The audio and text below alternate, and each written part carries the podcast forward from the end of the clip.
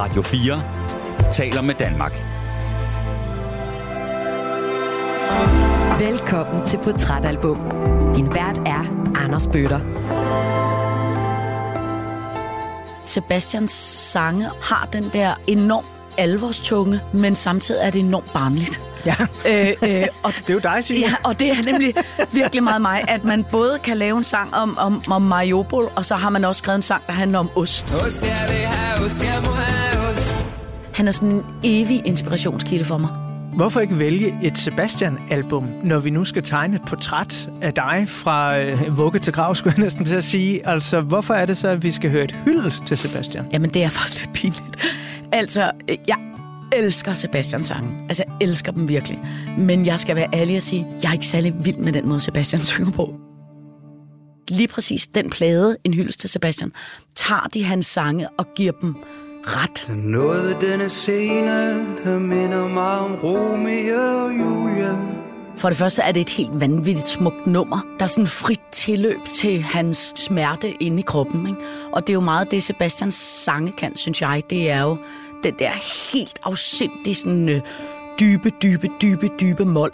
Ja. Øh, og på en eller anden måde, der bliver han bare som sådan en kæmpe haveslang. Han bare vander den der sang igennem med al hans øh, mål. Og det klæder det virkelig godt, synes jeg. Romeo når Julia går med en anden hjem. de sange har både været fagligt inspirerende for mig, menneskeligt inspirerende for mig, men også bare sådan helt sådan grundtonen i, at hvis man skal sådan sige sådan essensen af lydbilledet på, hvem er jeg, så er det de sange der. Kender du udtrykket en musikernes musiker? Det er et udtryk, der ofte bliver brugt til at beskrive en musiker, som har inspireret uhyre mange andre musikere. Uanset hvor stort et publikum vedkommende har, hvor meget de er hyped, eller hvor mange albums, der er blevet solgt. Og jeg ved egentlig ikke, om jeg bryder mig særlig meget om udtrykket, eller om det egentlig reelt passer på den musiker, som jeg skal dykke ned i sammen med ugens gæst. Men man kan altså ikke komme udenom, at mange danske musikere, især dem, der synger på dansk, har gigantisk respekt for Sebastian. Der er noget ved denne scene, der minder mig om Romeo Den minder også om, hvor lidt du bruger din fantasi. Derfor så glæder min lyddesigner Emil Germod og jeg os ufatteligt meget til at dykke ned i et helt særligt album, som hylder Sebastian. For ugens gæst, cirkusprinsessen Signe Lindqvist, har nemlig ikke valgt et album af Sebastian. Nej, hun har valgt et album med Sebastians sange, fremført af andre musikere. Albummet udkom i 2009 og indeholder en perlerække af store Sebastian-sange, fremført af navne såsom Søren Hus, Isam B., Kira Skov, Mads Langer og Rasmus Nør. Du er ikke alene Der er en, der følger dig Og det er helt på det rene Han har det ligesom dig og hvorfor det netop blev albummet hyldest til Sebastian, og ikke et Sebastian soloalbum, som Signe Lindqvist har valgt, jamen det glæder jeg mig meget til at blive klogere på i løbet af de næste 2 gange 55 minutter her på Radio 4.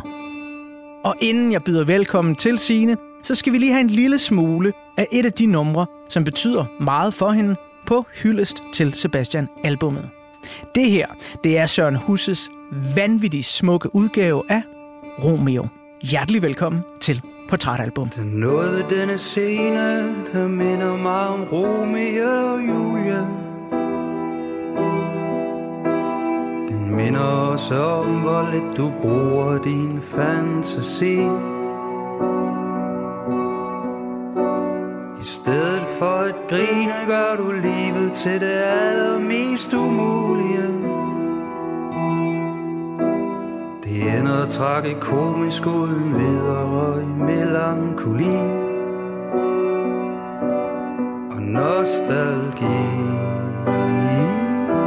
som er en pestilens for dem, der har noget nyt at sige.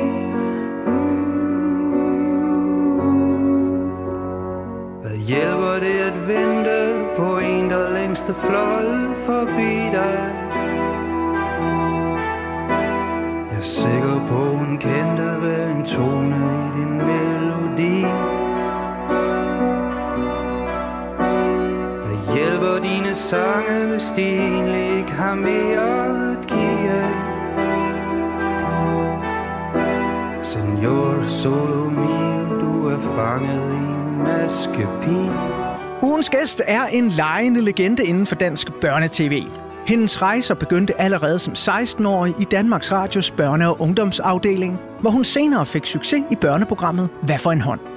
Nogle år efter så fik hun mange børn og unge, inklusiv mig selv, til at tale fuldstændig uforståelig teenage-slang, da hun var vært på TV2's ungdomsprogram Puls. Så er kranen i puls yours truly forever igen spændt op til at levere kaskader af underholdning i firfarvede televisionske firkanter lige i knoppen på dig. Hun har siden han optrådt med den karismatiske Bjørn Bruno været vært på MGP, kanalredaktør på både DR Ramachan og TV2 Zulu, flyttet med de forbudte trin i Vild med Dans sæson 15, været dommer i Danmark har talent og er den dag i dag både en sprudlende cirkusprinsesse, forfatter og podcastvært, sammen med veninden Iben Jejle i Sætter Podcast.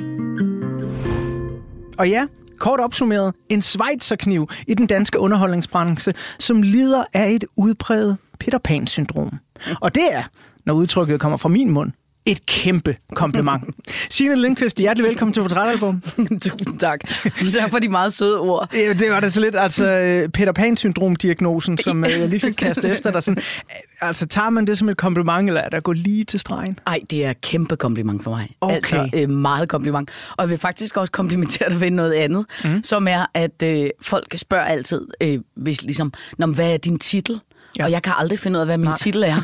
fordi at jeg, jeg, jeg føler mig egentlig ikke som én ting. Hvis jeg føler mig som noget, så føler jeg mig som en gøjler, men det virker også meget useriøst i, i, i sådan nogle øh, cheflag i underholdningsbranchen. Ikke? Øh, men jeg vil faktisk aldrig sige, jeg har ikke oplevet nogen, der siger noget så rammende, som når du siger en svejserkniv. Jeg tror ja. faktisk, det er det, ja. jeg vil begynde at kalde mig. Jeg er en svejserkniv. Fuldstændig. Ja. Det, og ved du hvad, det, da, da jeg sådan lige øh, gik igennem, okay, hvad kender jeg egentlig Signe fra? Øh, hvor har jeg set hmm. hendes øh, søde ansigt henne? Jeg var også bare sådan, gud, det er mange forskellige vinkler, du har ramt bare ja. en som mig med. Altså, jeg er født i 1980, ikke? så jeg når sådan lige at få det første børnetv, du laver ja. med hvad for en hånd med. Øh, og så især i Puls, det blev sådan et sindssygt vigtigt program for mig. Ikke? Og du delte det her fantastiske opslag på din Instagram for nogle uger tilbage, hvor jeg bare sådan, hvad er det, hun siger? Men jeg forstod det heller ikke til. Nej. Men altså, det var jo det, det der hedder ungdomslingo. Ja, lige præcis, ungdomslingo. Dagens program vil jeg gerne dedikere til sømandsbossen Preben Møller Hansen. Noget af en frækslagen fætter, som ligesom flår det ene spændstige udtryk af efter det andet. DJ Face 5 og Cougar Gaming er nede med loven og holder pitstop i Puls Studio senere. Resultatet bliver one hour of Puls Power in full effect. Prøv at høre, i øh, del 2 af den her udsendelse, der glæder jeg mig meget til at høre lidt om, øh, hvor du er i livet lige nu, mm, mm. og hvor du er på vej hen. Mm. Og øh, jeg er også lidt interesseret i at høre mere om øh, den bog, du har skrevet sammen med Iben Jejle, fordi mm. den hedder nemlig er der en voksen til stede. Ja. Og når man nu har hørt min opsummering her, og man mærker din Peter Pan-energi ja. her i studiet, så tænker man lidt, det var sgu da en mærkelig titel fra en som Signe Lindqvist. Men det tager vi i uh, del 2 af ugens ja. udsendelse. Fordi her i del 1, der bladrer jeg lige om lidt op på den første side af ugens portrætalbum, og der vil der være en række billeder af dig fra mm-hmm. 2009, som er året, hvor du forelsker dig i albumet Hyldes til Sebastian. Mm. Men inden vi når så langt, så skal vi lige have den sidste del af Søren Husses meget smukke version af Romeo. Vi lader for langt en whisky og et klart dementi, men Romeo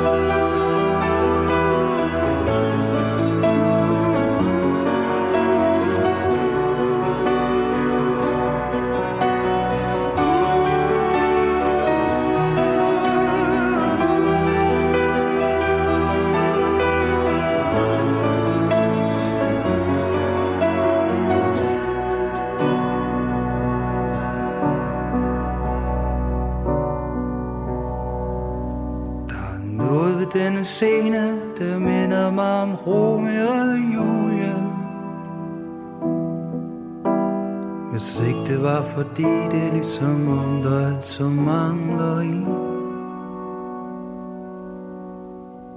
Du styrer rundt alene og rimer på det allermest udulige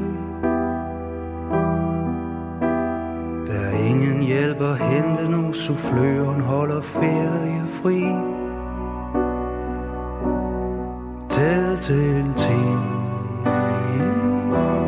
Og hvis hun ikke venter i kulissen, er det sikkert forbi. Men ro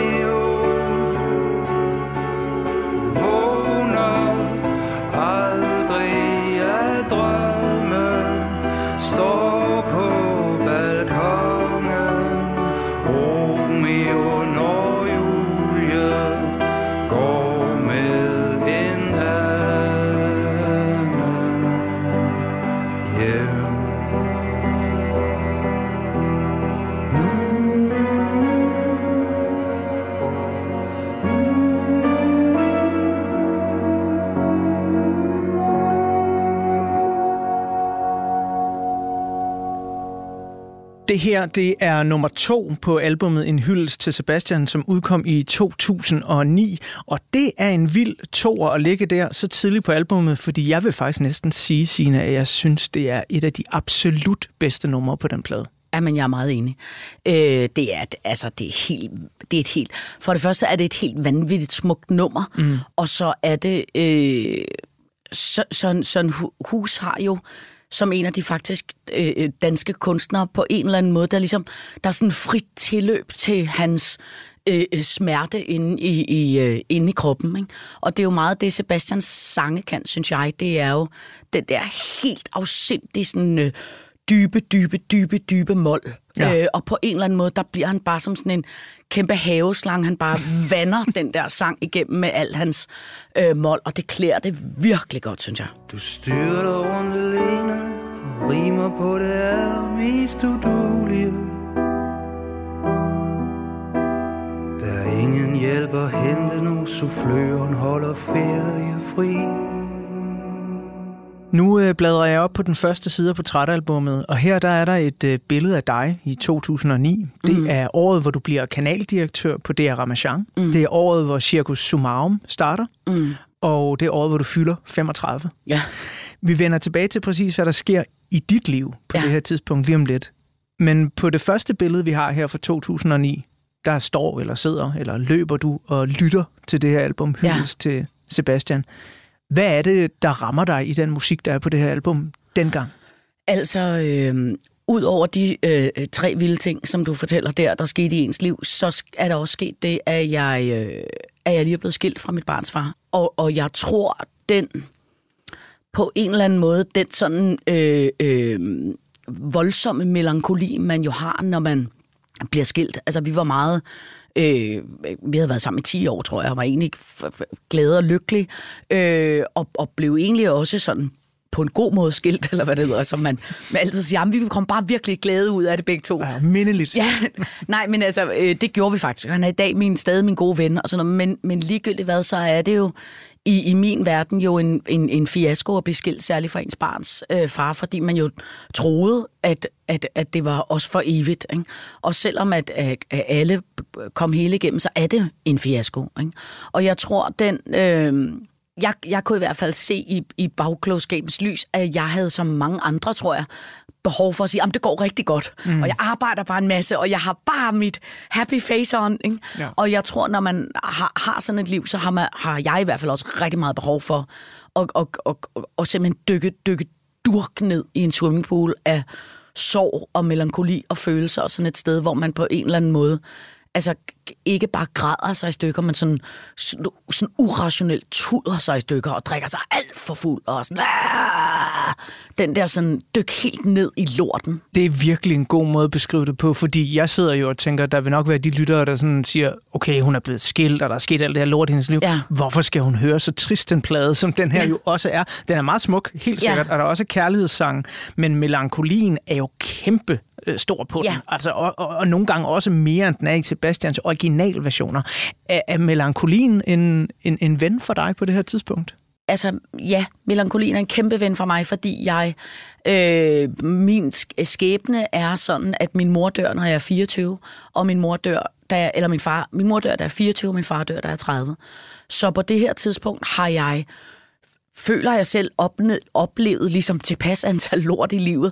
Øh, men det gør også, at jeg omtaler det tit som om, at når man har oplevet stor sorg i livet, så har, øh, sådan, har jeg sådan visuelt et billede på, at jeg har altid en dør øh, med mig, ligegyldigt hvor jeg er, og inde bag den dør, der ligger mørket og sorgen. Ikke?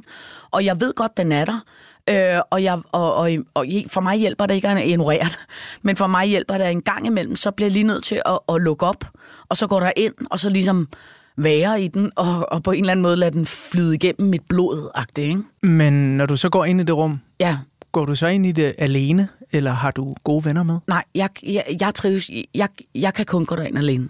Okay. Men det er også fordi, at for mig er det... Det er egentlig ikke, fordi jeg sådan er flov over det, eller sådan, men det, for mig er det så... Øh, det er så dræbende og, og smadrende og, og, og på en eller anden måde klamt og, og, og, og ubærligt og, og så voldsomt, at det på en eller anden måde... Jeg, jeg, har, jeg er ligesom typen, der skal lade Altså, jeg lader alle mine parader falde. Altså, du ved, jeg er typen, som kan ligge i fosterstilling ude i mit badeværelse og drukke to flasker hvidvin og nærmest tisser og skider i en stor... Altså, jeg har virkelig behov for at gå ind i det der voldsomme øh, rum, ikke? Og når jeg så har været der i nogle timer eller et døgn, så kan jeg ligesom samle mig selv op og, og tage et brugsbad og, og, og spise et spejlæg, og så, så, så, så går alting bedre igen.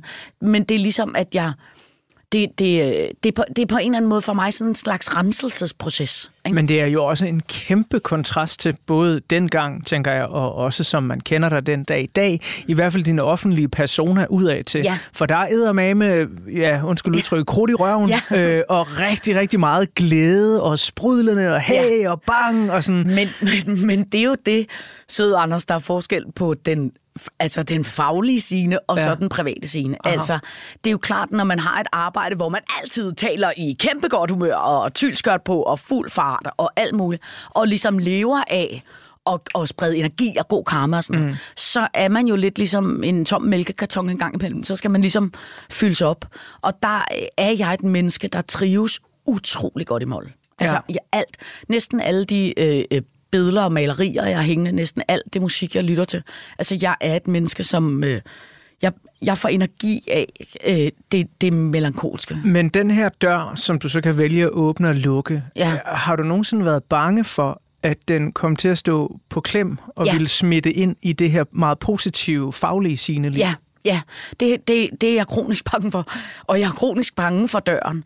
Øh, øh, og jeg vil sige, da min mor døde, der, der, der var jeg, altså, der var jeg, der var jeg rigtig bekymret for mig selv. Øh, fordi der var jeg, altså, så ulykkelig, at jeg var simpelthen i tvivl, om jeg nogensinde var i stand til at blive glad igen. Ikke? Men det der jo er det, øh, det er jo det dejlige, vidunderlige, klichéfyldte øh, udtryk, if it doesn't kill you, it only makes you stronger. Og det der jo er sådan, er i hvert fald min erfaring omkring sorg og, og, og melankoli og turde gå ind i det, det er, at, at det, er en, det er jo en del af vores liv, og på en eller anden måde, når man ikke er bange for det, og når man tør være i det, så er det også nemmere ligesom at, at mærke det og give det den plads, det skal have. Men så er det faktisk også, så kan man også godt nogle gange mærke og sige, hey, nu er jeg lige færdig med dig. Nu, nu, nu går jeg sjov nok i haven, fordi syrenerne er sprunget ud, og livet er dejligt, og solen skinner i København. Apropos din mor og din far, som du så her i 2009 øh, begge har mistet, øh, ligger det også lige til højrebenet for en, en uh, musikelsker som mig og ja. Ja. spørge, Sebastian, har det fyldt noget i barndomshjemmet? Altså er det sådan musik, du er vokset op med? Mm, ja, altså i virkeligheden er jeg opvokset i et, altså sådan, min mor var meget umusikalsk og hørte kun Joan Baez. Det var ligesom det. Var, det, var ligesom det. øh, øh, min far var helt klart mere, øh, men jeg er jo vokset op i et keramisk kvindekollektiv i 70'erne. Ja. Og der kan du næsten regne ud, at der har Sebastian også haft en, en rimelig stor indvirkning. Ikke? Ja, okay. Så jeg vil sige, at hele den sådan tone, der jo også er i Sebastians sange, og hele sådan hans udtryk, mm, det minder mig jo rigtig meget om min barndom. Ja. Altså alt er ligesom, det har sådan den samme klang. Øh, øh, ikke? Altså når man hører en Sebastian-sang, så tænker man jo automatisk på fløjelstøj og blomkålsgrating og øh, altså alle sådan nogle andre dejlige ting fra 70'erne. Ikke? Så på en eller anden måde, så har han jo sådan en... Han, han, han smager lidt af mit barndomshjem. Ikke? Kender deres mistro og had. Og du som intet ved Og dog har fået alt. Du ved som nok det hele. Det er dyrt betalt. Hvis der er en sandhed Skrevet sort på hvidt Er det den, at hænge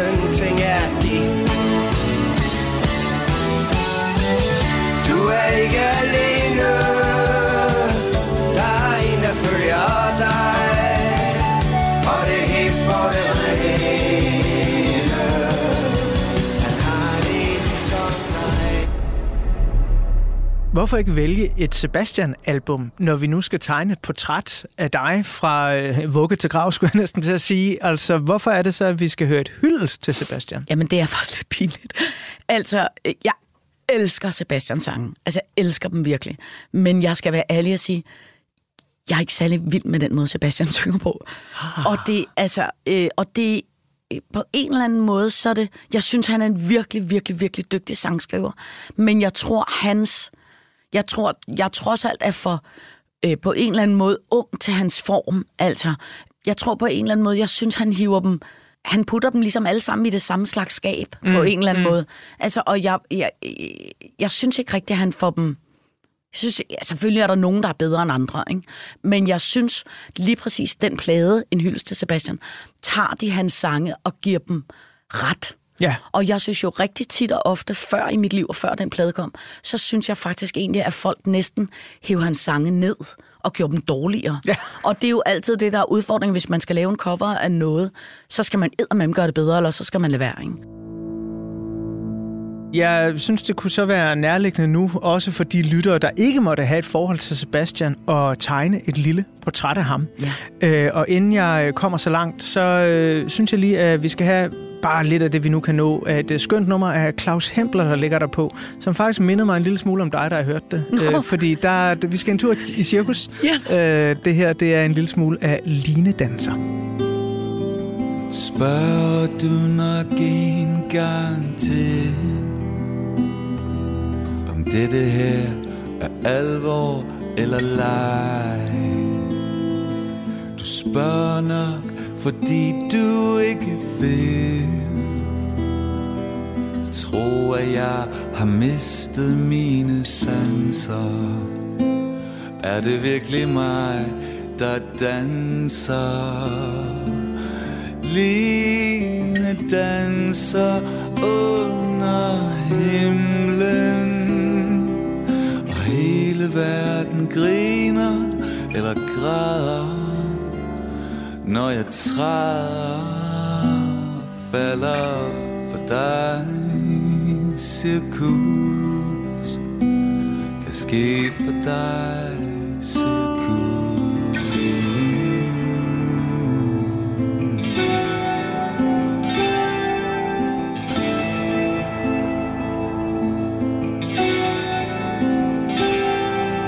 Jeg frygter flasken og det høje spil Driver mig ret ud i dette vanvid. Trøster mig at tage en flaske til. Synes uundgåeligt som cancer. Er det virkelig mig, der danser? Lige Line danser under himlen. Og hele verden griner eller græder. Når jeg træder og falder for dig Cirkus. Kan ske for dig Cirkus.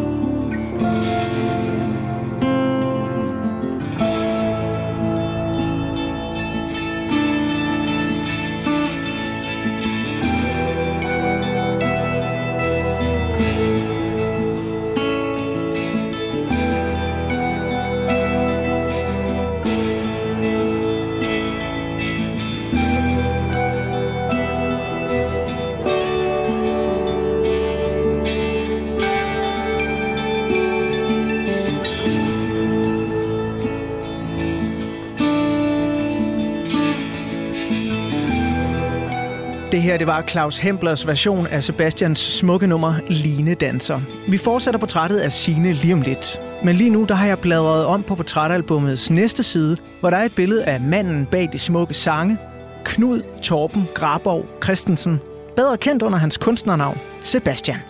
Så hold på hat og hijab, når jeg her tegner et ultrakort portræt.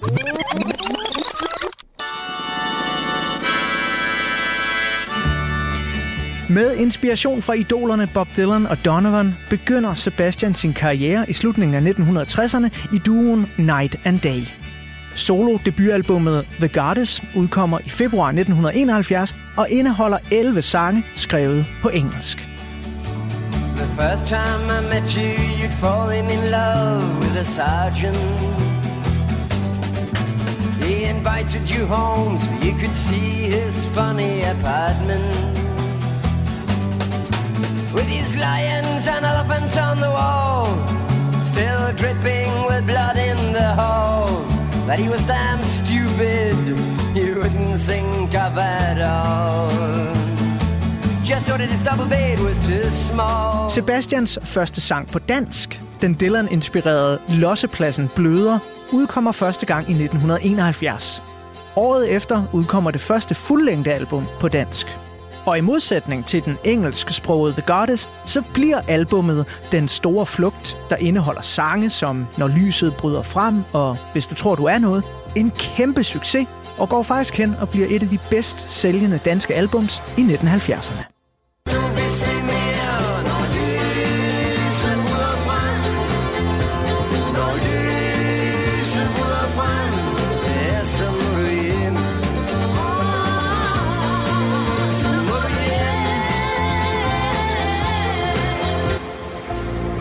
Cirka 10 år senere, i 1981, udgives albummet Stjerne til støv, som går hen og bliver Sebastians mest succesfulde udgivelse nogensinde.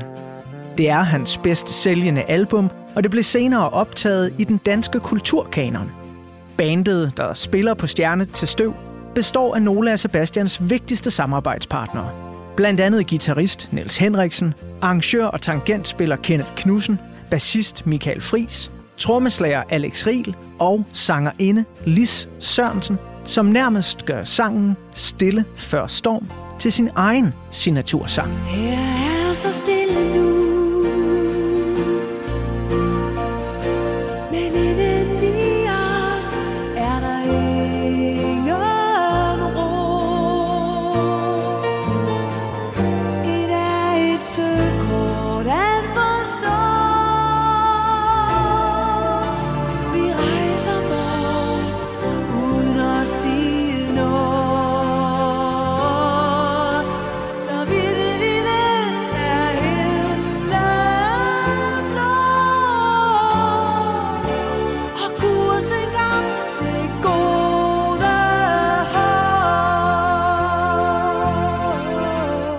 Op igennem 70'erne og 80'erne når Sebastian at sælge mere end 2 millioner soloalbums og slå sit navn fast som en af dansk musiks helt store sangskrivere. Fra midten af 80'erne og frem til slutningen af 90'erne kaster Sebastian sin kærlighed på en lang række børnemusicals, som giver ham enorme hits i blandt børn og unge. Musicals som Skatteøen og Ronja Røverdatter, samt titelmelodien fra DR's børnetv-serie Nana, fortjener altså en plads i børnenes kulturkanon, hvis du spørger mig.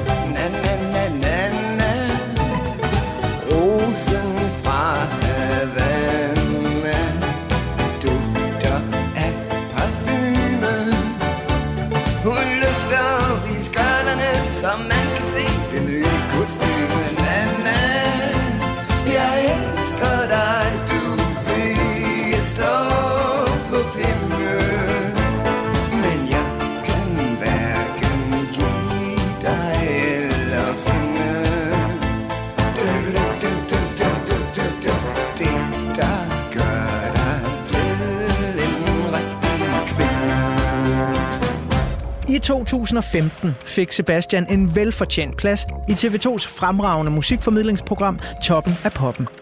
Her blev hans sange revitaliseret for et nyt og yngre publikum, som på ny kunne opdage den gamle mester, når musikere så som Stine Bremsen, Mathias Koldstrup, Isam B. og Oland fortolkede den gamle mester.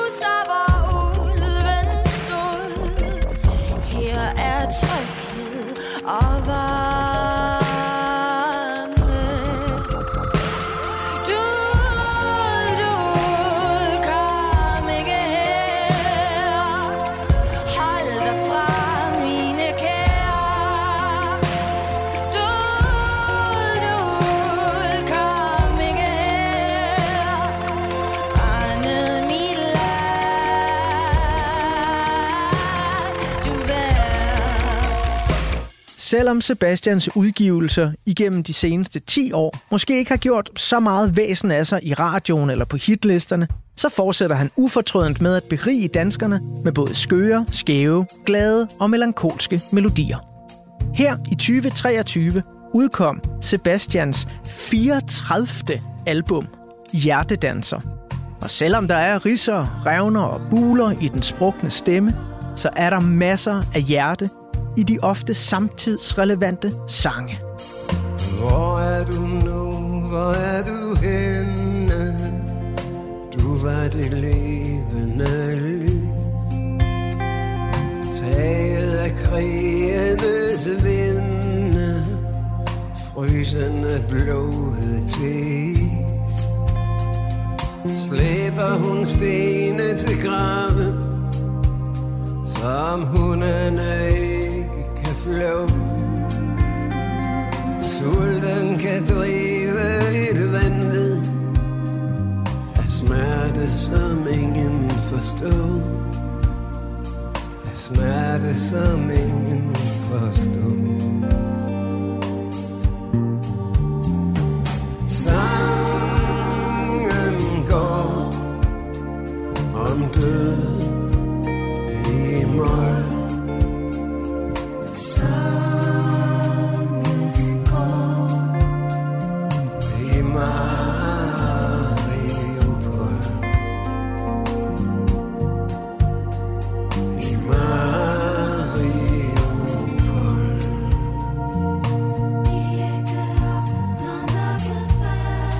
Sang, der handler om Mariupol og Ukrainekrigen.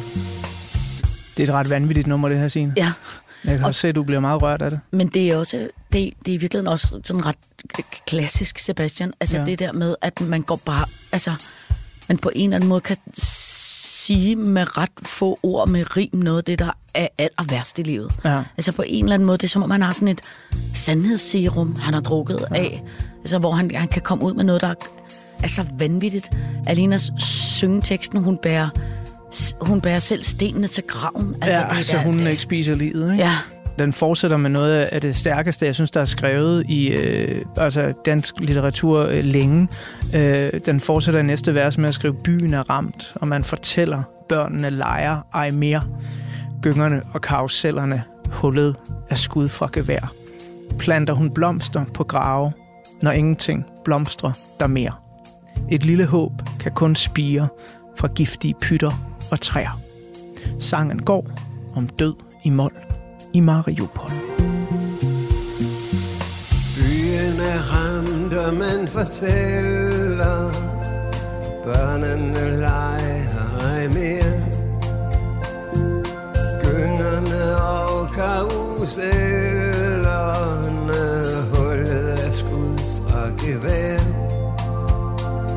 Planter hun blomster på graven Når ingenting blomstrer der mere. Et lille håb kan kun spire Fra giftige pytter og træer.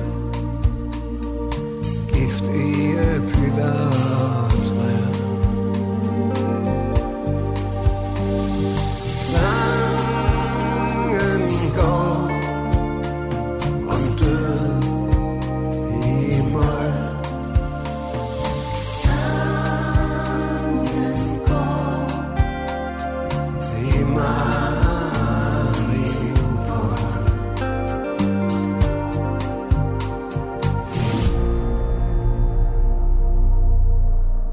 jeg forstår godt, du bliver rørt af det her, Signe, fordi ja. det er en vanvittig tekst, men Sebastians sange helt generelt, jeg er med på, at de er mål, og de Ja. er inde i det der rum, du øh, bliver nødt til at gå ind i nogle gange, ja. øh, for at ja, være et afbalanceret menneske. Ikke? Men, men hvorfor rører Sebastians sange der så meget? Fordi du kunne jo også være Kim Larsens sange, eller C.V. Jørgensens sange, eller musik og, og, og, og hvad skal man sige, det synes jeg jo rigtig meget handler jo om, hvordan man kan identificere sig. Og jeg tror på en eller anden måde, at, øh, at Sebastians sange øh, og, og, og særligt hans tekster har den der øh, enormt alvorstunge, men samtidig er det enormt barnligt. Ja. Øh, øh, og, Det er jo dig, Signe. Ja, og det er nemlig virkelig meget mig, at man både kan lave en sang om, om, om Mariupol, og så har man også skrevet en sang, der handler om ost. Ja, ja, ja. Øh, og jeg tror på en eller anden måde, den der sådan, den der, at man k- altså godt kan gå fra grin til grad til grin til grad. Altså det er jo en rigtig meget sådan en, et instinkt eller talent, som børn har, og som vi jo desværre på en eller anden måde får, får fjernet os fra, når vi bliver voksne, fordi så bliver vi bare på midtersporet, og så er der ret langt over til grin, og der er ret langt over til gråd. Ja. Og jeg tror, fordi jeg ligesom har arbejdet he- hele mit liv med min med min barnlighed, er det ligesom også blevet, det er blevet på en eller anden måde det dyrebareste, jeg har, fordi det er jo rigtig meget det, der, det, det er det, der betaler min husleje. Ikke? Så, jeg, så jeg tror på en eller anden måde, den der sådan, øh, at, der er en, at der er en artist, som tager barnlighed og, og, og, og den, øh, øh, den vekselvirkning mellem sorg og, og grin så alvorligt, som Sebastian gør. Ja. Det kan jeg identificere mig virkelig meget øh, med. Øh, fordi at jeg føler også, at, at jo overhovedet ikke, at jeg kan lave det samme som Sebastian, men i alt det, jeg har lavet altid, så har det jo også både været virkelig fjollet, men det har også altid haft en tone af, at det faktisk også gerne må handle om noget, og det må godt forhåbentlig få dig til også at tænke lidt over noget andet bagefter. Altså, det har i hvert fald aldrig været lev på steg. Nej. Det nej, må man sige. Nej. Øh, og, og, og så på den måde, så tror jeg, jeg kan... Altså, øh, øh, føler jeg bare, at han har sådan en... Han er sådan en evig altså evig inspirationskilde for mig. Ja. Og, og, øh, og, og da du i sin tid spurgte mig, om jeg ville komme ind, sagde jeg ja med det samme, og så sagde du, at jeg skulle vælge et album. klip til, klip til, altså sådan noget et halvt år efter. Og det var ikke fordi, at jeg havde glemt dig. Nej. Det var simpelthen fordi, at jeg havde så svært ved at vælge et mm, album. Ikke? Mm. Fordi at på en eller anden måde, du siger et album, som har betydet noget for dig. Og så kan man sige, så har man haft en periode, hvor noget har betydet noget, og noget har betydet noget andet, og der er jo meget stor, jeg er jo en gammel dame på 49, så der er jo meget stor forskel, hvad der betød noget for mig, da jeg var 19, mm. og, og nu. Men, men pludselig så en, en, en aften kom jeg i tanke om, sammen med min 18-årige datter, fordi vi gik og hørte øh, øh, de her sange, og snakkede om, hvor sindssygt fede de var, fra en hyldest til Sebastian. Og pludselig kom jeg i tanke om, det her er faktisk det album, som har betydet mest for mig. Ja. Altså fordi, at, at, at lige præcis de sange har både været sådan øh, øh, fagligt inspirerende for mig, menneskeligt inspirerende for mig, men også bare sådan helt sådan grundtonen i, at hvis man skal sådan sige sådan essensen af lydbilledet på, hvem er jeg, så er det de sange der. Og øh, albummet her, det udkom jo som sagt i 2009, som også er et helt vildt år for dig. Altså, ja. du bliver kanalredaktør på DR Ram- Ramachan, øh, Circus Sumarum Ja. øh, starter. Du bliver skilt. Ja. Øh, det er jo Ja. meget den, øh, den, hvad skal vi sige, den, den senere scene, Ja. Signe Lindqvist, Ja. der bliver formet her på en eller anden måde. Ikke? Øhm, og jeg kunne godt tænke mig at blive lidt ved året 2009, fordi en ting er jo, hvad der sker inde i mausen på dig, Ja. og inde bag døren med al melankolien og Ja. ude i den virkelige cirkusverden. Noget andet er, hvad der sker rundt om i hele verden og her mm. i lille Danmark. Og det kan jo være, at øh, der er nogle af de ting, som jeg har valgt at fokusere på i den her udgave af Portrætalbum, som kan få tankerne lidt på glæde, mm. øh, og som har betydet noget særligt for dig. Derfor så spoler vi lige tiden tilbage i en lille tidsmaskine og tager et ultrakort portræt af året 2009.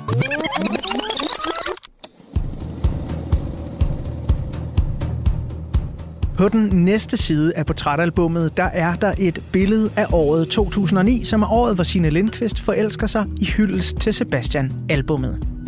Og det er et år, hvor de største nyheder, ligesom en linedanser, balancerer på en tynd line, der er spændt ud imellem håb og horrible hændelser.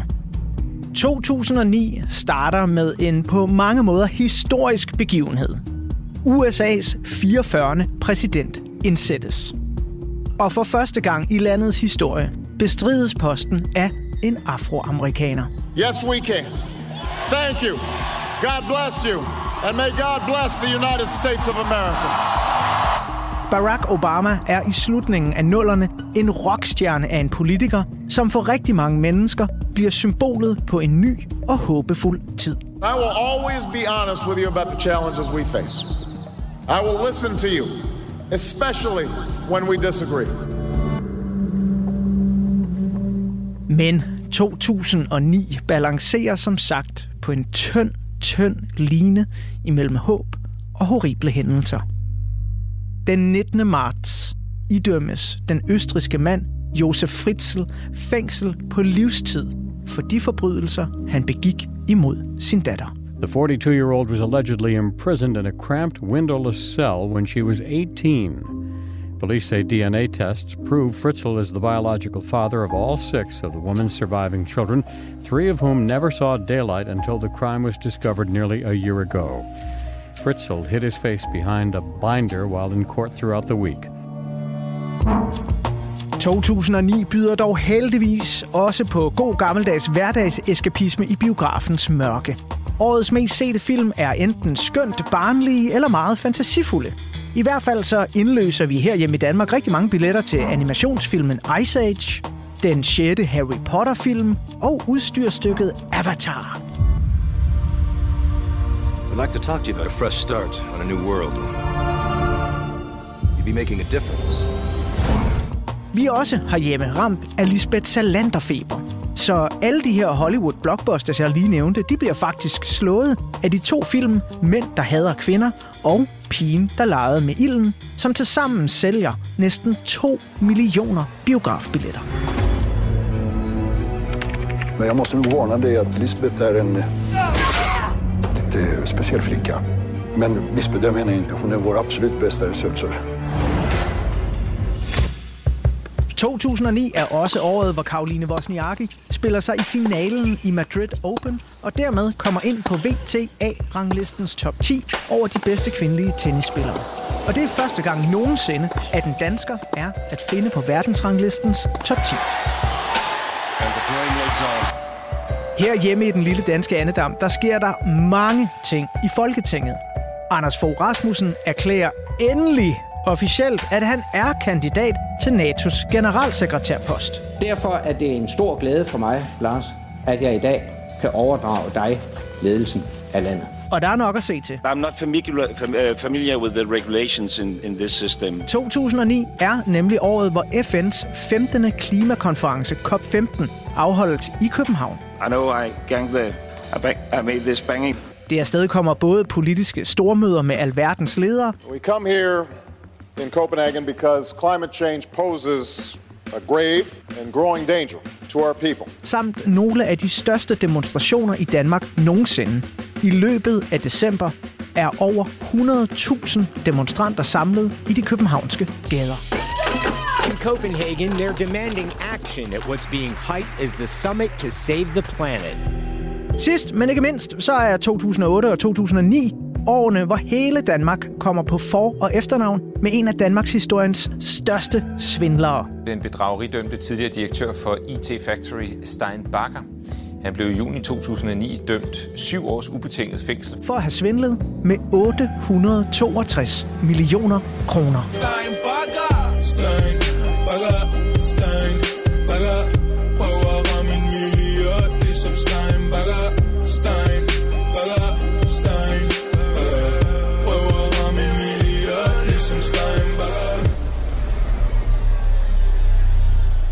Så var der en lille overflyvning over et øh, på mange måder skæbnesvangert år, også for dig, Signe. Ja. Øh, året 2009, øh, når man har hovedet helt nede i øh, det at være kanaldirektør for DR mm. Ramachan, når man øh, lige er blevet skilt, når øh, livet står ved nogle skilleveje. Mm. Går det her sådan overhovedet øh, ind på din radar, alt det, der sker? Altså, øh, Obama og Lisbeth Salander gjorde resten, tror jeg, på en eller anden måde. det hedder med et fedt team. Obama og Lisbeth Salander, fedt. Øh, altså, jeg tror, øh, altså, jeg tror i, på det tidspunkt havde jeg også et lille barn, øh, øh, og jeg tror på en eller anden måde, at øh, man lever jo i øh, øh, øh, sådan en boble med små børn, hvor man på en eller anden måde lidt glemmer øh, verden og virkeligheden. Ikke? Så jeg tror, at det, jeg i virkeligheden gjorde mig mest god til, det var at prøve at blive et ordentligt menneske, og så, øh, og så prøve at have have styr på lortet, og frem for at have lort på styret. Ikke? øh, øh, så man kan sige, jeg tror, jeg tror, jeg tror ikke nødvendigvis, jeg var måske det mest reflekterede menneske i den periode. Jeg tror, jeg havde rimelig mange andre små ting at kigge på. Øh, så, så, så, så ærligt, altså jeg kan faktisk ikke huske, at Lars Lykke tog over efter Anders Fogh. Nej, men det er den her, det her legendariske møde, hvor han står og slår med hammeren. Øh, jeg ved Nå, ikke, om du har set jo, klippet. jo, jo, jo, jo, jo. Ja. Uh, I did the banging Ja, because... ja. øh, og så videre, og så videre, ikke? Altså, Sorry, sorry, everybody. Uh, I know I gang the. I, bang, I made this banging, but uh, perhaps it's because it's too late and I'm a bit tired. Men det er jo netop det, der er med, med sådan nogle øh, årstal her, at man kan jo være inde i sit eget øh, lille underlige øh, vakuum nogle gange, og slet ikke øh, registrere, hvad, hvad der egentlig øh, sker rundt om en, fordi der er øh, sygt meget øh, knald på hele livet.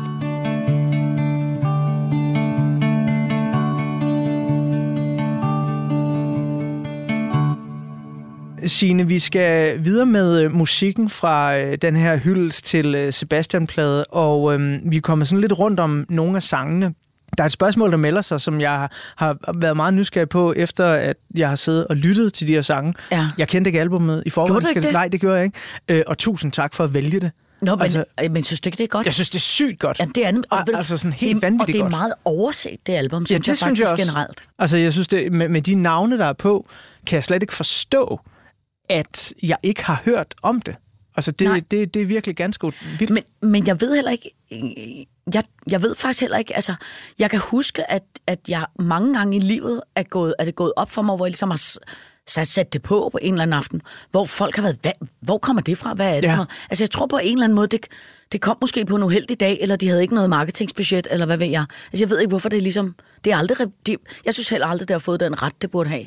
Og netop derfor så er jeg nysgerrig på, mm. hvordan fandt du det her album i sin tid? Altså, var det sådan noget, man snublede over en musikbutik, eller? Øh, ja, men jeg tror egentlig, at jeg... Øh, jeg tror faktisk, at det var min gode eksmand, som øh, øh, øh, er noget form for musikbooker.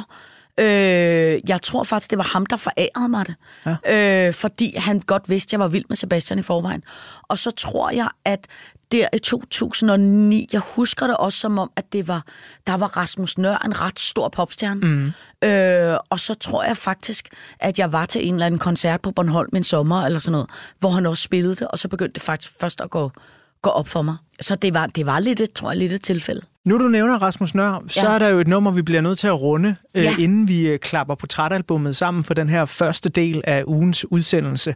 Øh, fordi du skrev sådan til mig en række numre, der har betydet meget for dig. Vi Ja. har allerede øh, hørt øh, Romeo af Søren Hus, og så var der det her Rasmus Nør-nummer, som jeg sådan lidt fornemmede på dig, at det var måske et af de, de sådan helt centrale. Ja. Du er ikke alene. Ja. Hvorfor er, er det nummer så særligt for dig? Altså både øh, øh, Isam B's, altså det der i virkeligheden er ved det, det er, øh, altså Isam B's vorvise, mm. ikke? Det, hvis du spørger mig, det ultimative øh, heartbreaking nummer. Altså jeg har grædt altså, i timer i et S-tog til det nummer.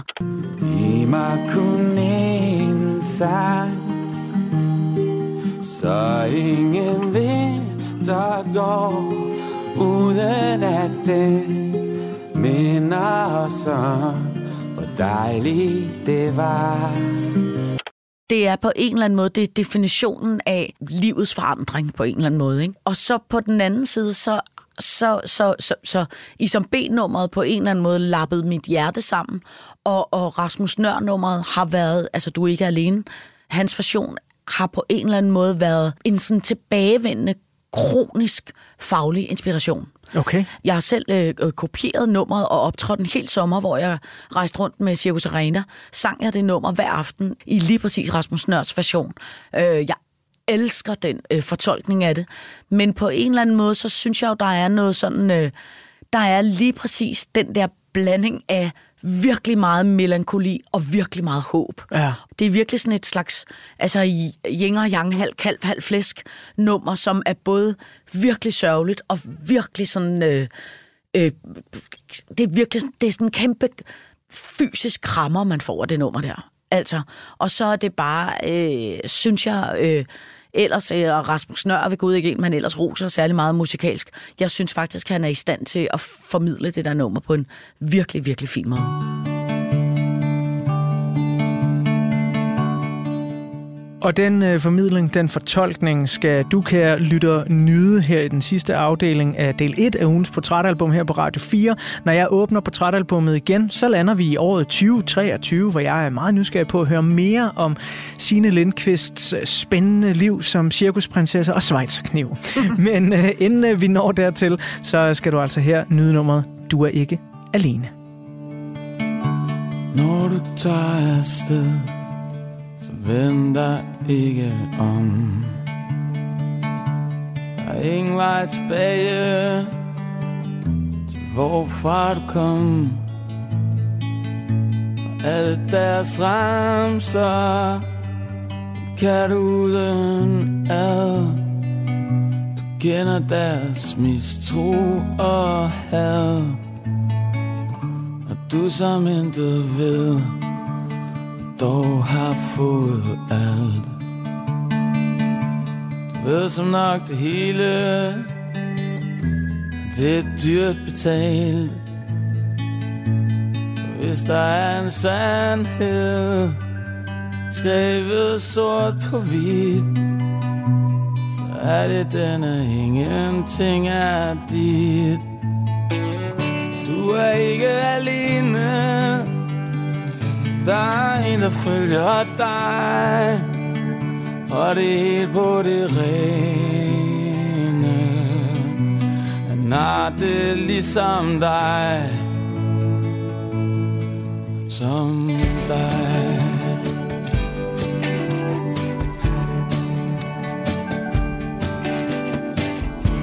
De som kaster sten Og gemmer sig bag glas. Du har fået dit hjerte Men de havde ikke plads. For du flytter deres grænser Du kapper deres tog. Men du skal frifindes fra deres lov. For de står selv for skud som ejer lov og ret. Og de burde dømmes, lige nu er du så træt. Men alle deres sønner og døtre lige så. De vidner mod den verden, de har fået. Og du er ikke alene. Der er en, der følger dig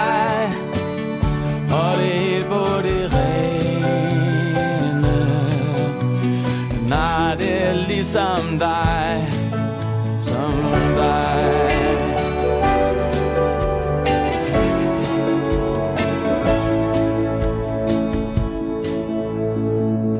Og bliver du hentet ind Og mærker du en hånd så bliv ikke bange. Du ved hvorfor den kom ikke mig en varme Lige her omkring. Jeg tror nok I finder vejen frem. Du er ikke alene. Der er en der følger dig.